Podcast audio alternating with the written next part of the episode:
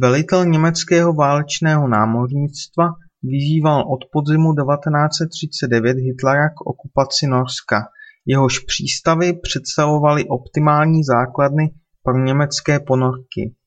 V polovině prosince Hitler projevil souhlas, načež byl vypracován plán Unternehmen Weserübung, podle něhož mělo být Norsko obsazeno po souběžném vylodění německých pozemních sil osmi největších přístavech.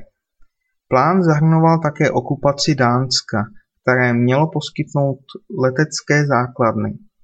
Svoji roli v Hitlerově rozhodnutí sehrála rovněž důležitost norského přístavu Narvik, jenž sloužil jako překladiště při dovozu švédské železné rudy do Německa.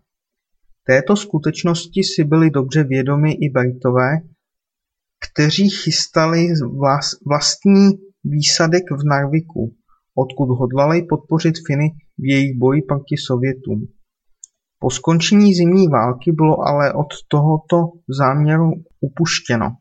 Začátkem dubna zahájili Britové zaminování norských výsostných vod, čímž však podnítili německý útok, k němuž došlo 9. dubna 1940. Dánsko se vzdalo bez boje během jediného dne. Byla to jediná okupovaná země, která si své židovské spoluobčany zachránila před nacistickým holokaustem.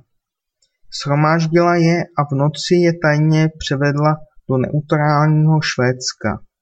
Za to v Norsku narazili Němci na houževnatý odpor. Většina vylodění proběhla úspěšně s výjimkou Osla, které bylo dobyto teprve německými výsadkáři. V Narviku se Němcům podařilo obsadit město i přístav. Záhy však byli obklíčeni takřka pětinásobnou přesilou Britů, Francouzů a Norů, podporovaných královským námořnictvem. V následné bitvě o Narvik byli Němci koncem května nuceni město vyklidit a ustoupit směrem k hranicím Švédska. Ovšem vývoj situace ve Francii přiměl spojence počátkem června ke stažení jejich oddílů z Norska. Němci zde později instalovali loutkovou vládu pod vedením norského zrádce Vidkuna Quislinga.